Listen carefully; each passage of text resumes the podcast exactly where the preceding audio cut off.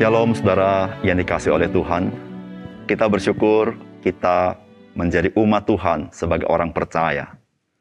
Dan Tuhan selalu ingin berbicara kepada kita melalui firman-Nya. Dan melalui firman Tuhan, kita boleh melihat diri kita. Dan Tuhan boleh mengubah kita. Dan Tuhan membangun hidup kita semakin hari, semakin serupa dengan Yesus Kristus. Salam jumpa dalam program Tuhan adalah Gembalaku. Tuhan selalu menghendaki kita memeriksa diri kita sendiri dan menyadari bagaimana keberadaan kita itu. Hal ini bisa terjadi ketika hidup kita selalu diarahkan kepada Tuhan. Jika hidup kita tidak diarahkan kepada Tuhan, maka kita sulit memeriksa diri kita. Karena kita tidak bisa tahu bagaimanakah sebenarnya kondisi diri kita. Oleh karena itu, saudara, betapa penting ibadah bagi kita sebagai orang percaya. Karena ketika kita beribadah, kita sedang mengarahkan diri kita kepada Tuhan. Dan Tuhanlah yang melihat kehidupan kita, menerangi kita supaya kita bisa melihat siapa diri kita. Dan kita sebagai orang percaya kita tahu bahwa kita hidup sesungguhnya ada di hadapan Tuhan. Sehingga setiap hari dalam kehidupan kita, kita boleh memeriksa diri di hadapan Dia. Dan setiap hari, Tuhan yang penuh kasih karunia, Dia membentuk hidup kita. Puji Tuhan. Mari saudara kita membaca firman Tuhan dari keluaran pasal 27, ayat 1 sampai 8. Haruslah engkau membuat mesbah dari kayu penaga, lima hasta panjangnya dan lima hasta lebarnya. Sehingga mesbah itu empat persegi, tetapi tiga hasta tingginya. Haruslah engkau membuat tanduk-tanduknya pada keempat sudutnya. Tanduk-tanduknya itu haruslah seiras dengan mesbah itu, dan haruslah engkau menyalutnya dengan tembaga.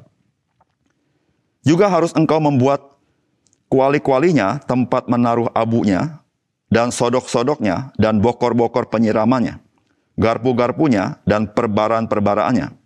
Semua perkakasnya itu harus kau buat dari tembaga. Haruslah engkau membuat untuk itu kisi-kisi, yakni jala-jala tembaga, dan pada jala-jala itu haruslah kau buat empat gelang tembaga pada keempat ujungnya. Haruslah engkau memasang jala-jala itu di bawah jalur mesbah itu. Mulai dari sebelah bawah, sehingga jala-jala itu sampai setengah tinggi mesbah itu. Haruslah engkau membuat kayu-kayu pengusung untuk mesbah itu. Kayu-kayu pengusung dari kayu penaga, dan menyalutnya dengan tembaga. Kayu-kayu pengusungnya itu haruslah dimasukkan ke dalam gelang-gelang itu. Dan kayu-kayu pengusung itu haruslah ada pada kedua rusuk mesbah itu. Waktu mesbah itu diangkut. Mesbah itu harus kau buat berongga dan dari papan, seperti yang ditunjukkan kepadamu di atas gunung itu. Demikianlah harus dibuat mesbah itu.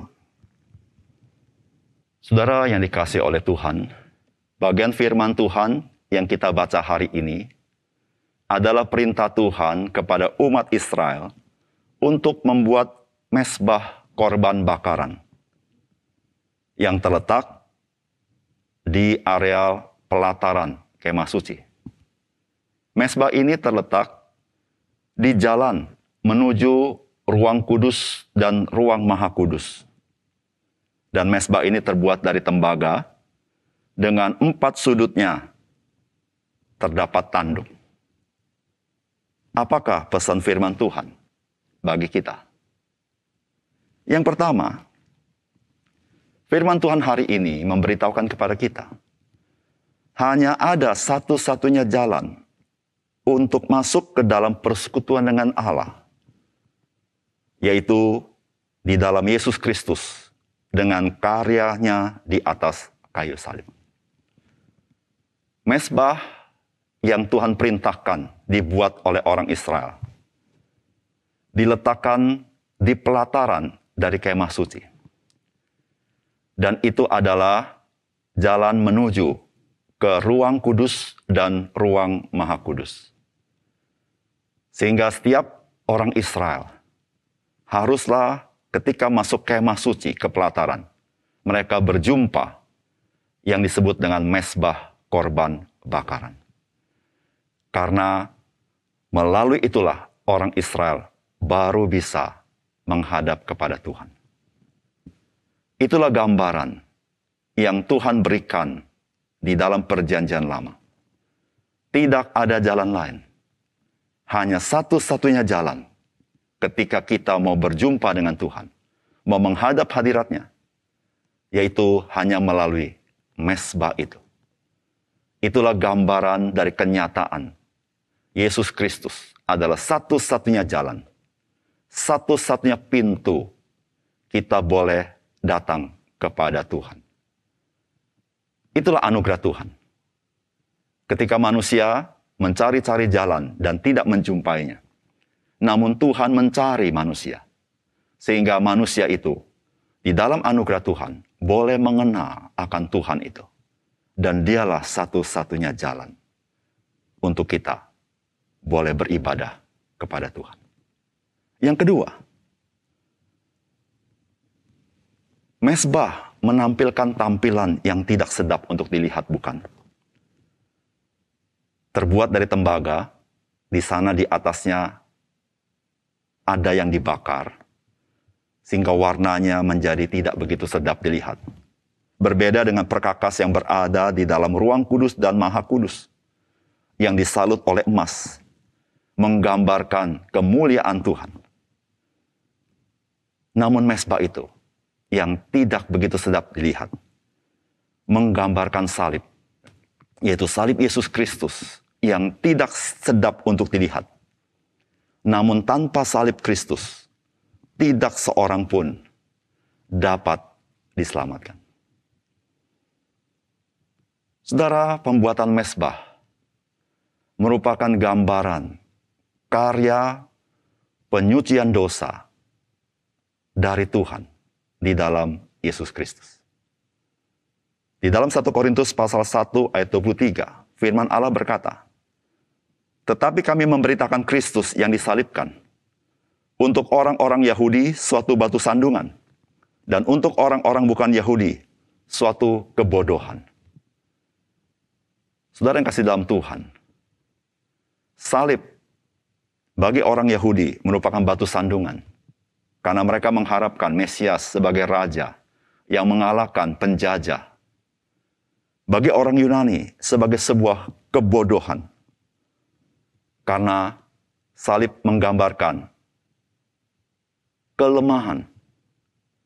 Yaitu orang tidak berdaya mati di kayu salib. Namun, dari semuanya itu, Tuhan memberitahukan dari salib yang hina, Di situlah keselamatan Tuhan sediakan bagi umat manusia. Karena Yesaya 53 berkata demikian. Sebagai taruk ia tumbuh di hadapan Tuhan. Dan sebagai tunas dari tanah kering. Ia tidak tampan dan semaraknya pun tidak ada sehingga kita memandang dia. Dan rupa pun tidak sehingga kita menginginkannya. Ia dihina dan dihindari orang. Seorang yang penuh kesengsaraan dan yang biasa menderita kesakitan ia sangat dihina sehingga orang menutup mukanya terhadap dia. Dan bagi kita pun, dia tidak masuk hitungan. Namun apakah selanjutnya yang dikatakan oleh kitab Yesaya ini? Tetapi sesungguhnya penyakit kita lah yang ditanggungnya. Dan kesengsaraan kita yang dipikulnya. Padahal kita mengira dia kena tulah, dipukul dan ditindas Allah. Tetapi dia tertikam oleh karena pemberontakan kita. Dia diremukan oleh karena kejahatan kita. Ganjaran yang mendatang keselamatan bagi kita ditimpakan kepadanya. Dan oleh bilur-bilurnya kita menjadi sembuh.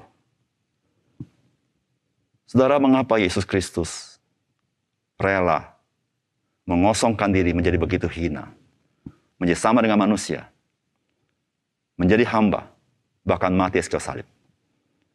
Karena begitu Allah mengasihi akan kita. Demikian juga mesbah itu. Mesbah itu bukan ide manusia, tetapi adalah rancangan Tuhan, memberitahukan bahwa Tuhan mengasihi orang berdosa, supaya orang berdosa bisa diperdamaikan di dalam Yesus Kristus dengan salib yang hina itu, membawa kepada kemuliaan. Marilah kita bersyukur kita boleh mengenal kasih karunia Tuhan ini. Yang ketiga, Saudara firman Tuhan hari ini mengajar kepada kita, Injil adalah kekuatan Allah yang menyelamatkan setiap orang yang percaya.